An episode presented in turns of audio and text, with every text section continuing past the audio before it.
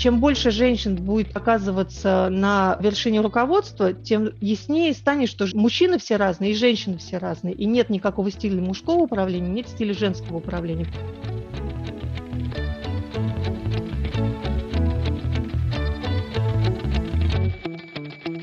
Здравствуйте! С вами подкаст Deloitte «Точка зрения». Мы приветствуем вас в заключительном интервью с пятью участницами рейтинга Women in Mining из России. Напоминаем, в рейтинг вошли 100 вдохновляющих женщин, добывающие отрасли. Компания Deloitte разделяет взгляды Women in Mining на женскую карьеру и выступает партнером российского сообщества Women in Mining Russia. Гостья этого подкаста поделилась своей историей переезда в Великобританию, построения карьеры с нуля в чужой стране и о том, как совмещать воспитание детей с профессиональным ростом.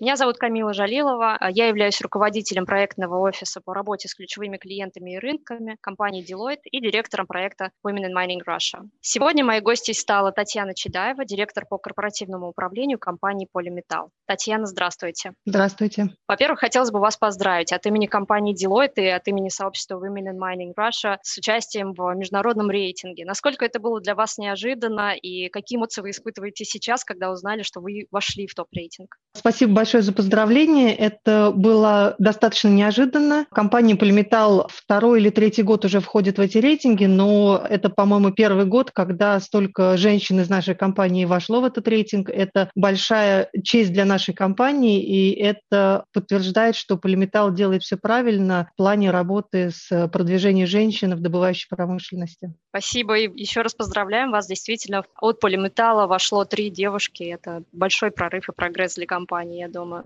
Была ли работа в полиметалле вашей первой работы, и как вы вообще пришли в горнодобывающую отрасль? Компания Полиметалл стала второй компанией, в которой я работала в Лондоне, и третьей компанией, в которой я, в принципе, работала в своей жизни. После института я закончила Московский иньяс, и после института я пошла работать в рекламное агентство и работала там несколько лет с ключевыми клиентами, после чего я переехала в Англию, потому что мой на тот момент молодой человек получил предложение учиться в Манчестерском университете, и в какой-то момент стало понятно, что нужно переезжать. Поэтому я ушла со своей работы, которую, в принципе, очень любила, и переехала в Англию. В Англии я пыталась найти работу в рекламном агентстве, но это достаточно сложно просто из-за того, что специфика работы в рекламном агентстве предполагает достаточно хорошие знания не только языка, но и того, где ты живешь. Э, если у тебя нет вот этой вот информации, и ты не вырос в стране, очень сложно сложно работать, и очень сложно найти такую работу. Поэтому я стала смотреть, какие есть еще другие варианты, и решила, что пойти по своей первой профессии переводчика будет не самый плохой вариант. И я нашла работу в добывающей компании. Это была совсем молодая и очень активно развивающаяся компания. На тот момент готовился выход на биржу, и как в любой небольшой компании, те люди, которые что-то делают, они, в принципе, могут найти себе работу по душе, потому что людей не хватает, и ты можешь делать все, что угодно. И на тот момент мне было очень интересно выход на биржу, мне очень интересно было заниматься слияниями и поглощениями, и я стала очень активно развиваться в этой компании. В какой-то момент стало понятно, что первые шаги сделаны, компания вышла на биржу, и надо уже выстраивать э, такую стабильную, нормальную работу этой компании, то есть прошел вот этот первый момент, и нужно начинать уже более структурно и планово работать. И я стала больше работать с юристами и с советом директоров, чтобы развивать какие-то вот такие ключевые ключевые компетенции э, в компании, которая занимается добывающей промышленностью. В этой компании я проработала примерно 7 лет, и эта компания делала некоторые сделки, потому что мир добывающей промышленности, он очень узкий, и эта компания делала сделки с компанией Полиметал, и меня на тот момент заметили. И когда компания Полиметал решила, что нужно выходить на биржу, стали искать э, человека, у которого есть квалификация, который умеет работать с биржами, который знает специфику и России, и Великобритании, компании, и у которого, самое главное, есть квалификация, которая позволяет занять должность корпоративного секретаря. И так получилось, что этим человеком оказалась я.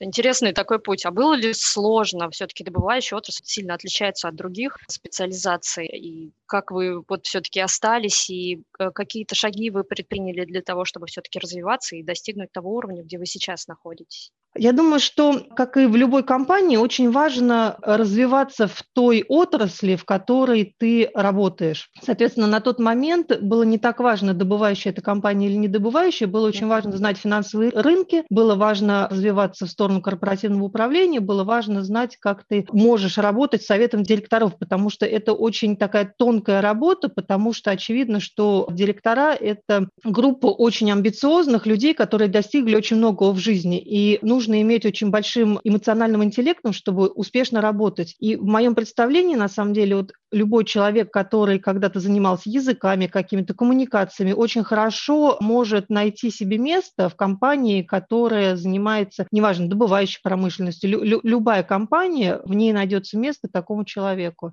Вот на тот момент вот эта специфика, она была не так важна, но что было очень важно, опять же, из-за того, что это небольшая компания, и там есть люди, как бы узкие специалисты, очень важно разговаривать с этими людьми, узнавать какие-то вещи, потому что многие люди любят рассказывать о, о том, чем они занимаются, в том числе геологи, очень увлеченные люди. То есть найти геолога, который с радостью расскажет тебе про месторождение, достаточно легко. Нужно просто как бы самому заинтересоваться и просто пойти задавать вопросы. Неважно, если это будут совсем глупые вопросы сначала. Чем дольше ты этим занимаешься, тем больше ты будешь узнавать. Видно, что работа вам очень нравится. А что вдохновляет сейчас в работе? А сейчас вдохновляет у нас очень интересный сейчас а, момент в компании Polymetal. У нас а, в следующем году будет 10 лет, как мы вышли на биржу, и это момент, когда компания из такой молодой, мы большая крупная компания, но тем не менее на бирже мы очень молодые. По сравнению со многими другими компаниями, которые десятилетиями торгуются на бирже, по сравнению с ними Polymetal – это молодая компания. И у нас сейчас очень интересный момент, когда мы переходим от молодой компании к более зрелой компании. И это интересный переход, потому что что те вещи, которые, возможно, работали раньше, когда нужны такие очень яркие звездные люди, которые могут двигать как-то очень активно проекты, время таких людей, оно начинает немножко заканчиваться, и более важными становятся очень такие стабильные люди, которые могут хорошо и планомерно выполнять свою работу. И выстраивать вот эту вот работу сейчас очень интересно, потому что, да, она становится чуть более рутинной, но она становится более такой комплексной, структурной и требует очень большой концентрации. То есть вот это то, что мне сейчас очень интересно. То есть получается такой интересный период, да, как и роста, так и развития. Можно ли назвать этот период э, наиболее вдохновляющим а, моментом в вашей карьере или были более интересные моменты? Я думаю, для каждого как бы момента карьеры есть как бы свое время, потому что когда ты молодой, активный и у тебя все горит, очень интересно заниматься какими-то вот стартапами, какими-то такими вещами, которые ты посвящаешь огромное количество этому времени, ты делаешь какие-то проекты, работаешь ночами, ты работаешь сутками, ты практически не спишь, и тебе это дает вот этот драйв. Но в какой-то момент ты понимаешь, что как бы 10-20 лет жить на таком драйве просто невозможно, это физически невозможно. И ты начинаешь выстраивать такие, такую структуру работы, которая даст тебе возможность продвигаться дальше без вот таких вот каких-то фейерверков в твоей жизни. И очень важно поймать этот момент, потому что люди, которые живут очень долго на адреналине, когда у них этот адреналин кончается, можно просто впасть в апатию, не понимать, куда тебе двигаться дальше без адреналина. И очень важно вот перестроиться и начать выстраивать работу так, чтобы продолжать стабильно работать, но вот без таких вот каких-то вспышек.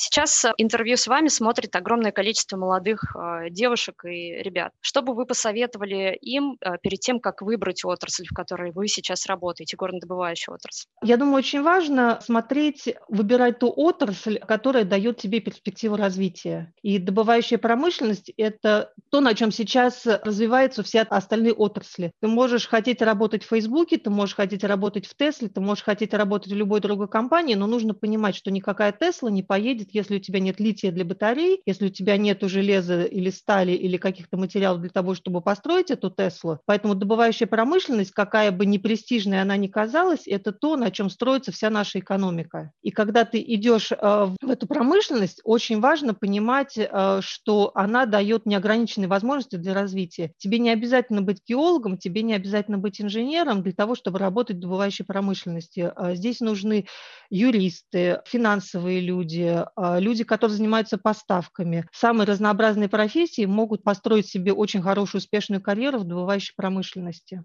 Вы успешный э, руководитель, женщина, и у вас большая семья, насколько мне известно. Как вам удается удерживать такой вот баланс и успевать делать все, и работать, и быть э, лидером, и одновременно быть э, той частью семьи, которая дает вдохновение в том числе и семье, и вашему мужу? Вы знаете, я думаю, что здесь можно использовать цитату из фильма «Москва слезам не верит». Если ты можешь организовать трех человек, ты можешь организовать уже кого угодно если ты родитель и можешь организовать своих детей, то, в принципе, тебе уже как бы все остальное не так важно, просто потому что на работе у тебя нет э, детей, которые оденут ведро на голову и побегут в стену. То есть у тебя какие-то более-менее адекватные люди, с которыми можно разговаривать и договариваться. Поэтому вот эта вот компетенция как бы родителей, неважно, женщина ты или мужчина, если у тебя как бы, если ты родитель, значит, ты умеешь организовывать как бы достаточно большие группы хаоса. И это вот очень важно, в том числе в карьере. И я могу рассказать примеры с э, как бы своей жизни, когда я была еще молодой матерью. Опять же, 10 лет назад, когда наша компания выходила на биржу, компания Полиметалл пришла ко мне и сказала, Татьяна, мы выходим на биржу, у нас э, листинг будет в ноябре. Мы бы хотели, чтобы вы нам помогли с корпоративным управлением и вот с выходом на биржу. Я говорю, да, все прекрасно, но в сентябре у меня будет ребенок, я как бы очень сильно беременная. Они говорят, ничего страшного, мы знаем, как вы работаете, мы на это согласны. И я, собственно говоря, как бы у меня ребенок родился в сентябре, на биржу, биржу мы вышли в ноябре. Из-за того, что мы живем в Англии, у нас нет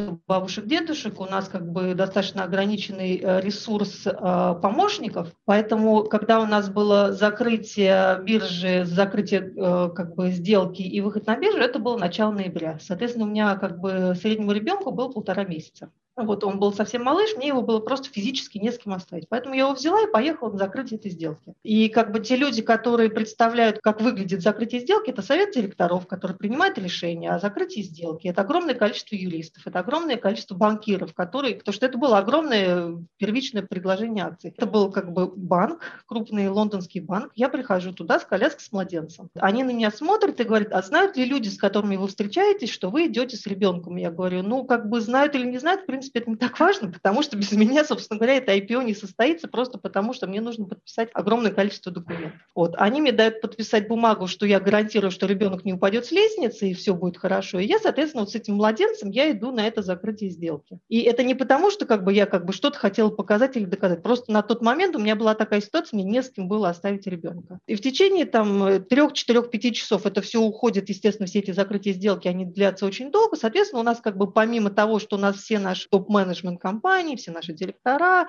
юристы. Соответственно, вот нахожусь я с этим младенцем. И в целом как бы так просто сложилось, оно все прошло хорошо, в какой-то момент ребенок расстроился, соответственно, один из людей взял этого ребенка себе. Я подписывала документы, при том, что один из юристов держал моего младенца на руках, чтобы он не плакал. То есть это вот такая ситуация, она... Это было не потому, что как бы я что-то хотела этим доказать, просто так получилось. Я не хочу сказать, что дети не мешают карьере. Безусловно, как бы без детей карьеру строить намного проще. Но есть возможность встроить детей в свою карьеру. И есть разные варианты, разные женщины выбирают то, что подходит и больше им. А, я вот со своими тремя детьми, я не уходила в декрет ни с одним из них. То есть я работала как бы все время. Это как бы, я не могу сказать, что хороший это или плохой вариант. Он просто в тот момент как бы подходил мне. Есть люди, которые предпочитают сделать какой-то перерыв в карьере. Есть женщины, которые предпочитают не иметь детей. Это как бы личный выбор данной конкретной женщины. Но, в принципе, дети, их можно встроить в свою карьеру. Да, спасибо большое за отличный пример, потому что все-таки девушки, которые приходят в горнодобывающую отрасль, они в первую очередь думают о том, что это какая-то такая сложная отрасль, там невозможно воспитывать детей и вообще обзавестись семьей. Я думаю, что ваш пример – это прекрасный пример для них, и э, наверняка они возьмут его на вооружение. Спасибо большое. И еще один вопрос вам. Вы женщина-руководитель. Видите ли вы какую-то разницу между мужским и женским стилем управления? Существует ли оно вообще? Я думаю, есть большая проблема в стереотипах. И от стереотипов страдают не только женщины, но и мужчины. И это начинается очень рано, как бы в детстве, когда у нас мальчики не плачут, а девочки у нас красивые. И вот с этого момента очень начинается вот накапливаться вот этот клубок проблем, потому что мужчины как бы у нас не имеют права как бы расстраиваться, переживать и как-то выплескивать свои эмоции, а женщины, наоборот, считаются, что они сверхэмоциональные, и они не могут как бы регулировать свои эмоции. И вот с этого момента начинаются проблемы, потому что тебя начинают загонять в какие-то рамки, как от тебя ожидается, что ты будешь вести. Чем больше женщин будет как бы оказываться на э, вершине руководства, тем яснее станет, что мужчины все разные и женщины все разные. И нет никакого стиля мужского управления, нет стиля женского управления. Просто есть стиль, разные стили руководителей, и, соответственно, как бы вне зависимости от пола, просто есть разные люди, которые по-разному руководят. Абсолютно согласна с вами. Татьяна, спасибо вам большое за то, что вы были с нами. Спасибо вам за советы. Я думаю, что и девушки, и молодые люди, послушав э, интервью, примут решение пойти в горнодобывающую отрасль. Действительно очень интересная, несмотря на то, что она сложная, но она она развивается, и я думаю, что за этой отраслью большое будущее. А вам желаю больших успехов от имени компании Deloitte и от имени сообщества Women in Mining Russia. Процветайте дальше и развивайтесь,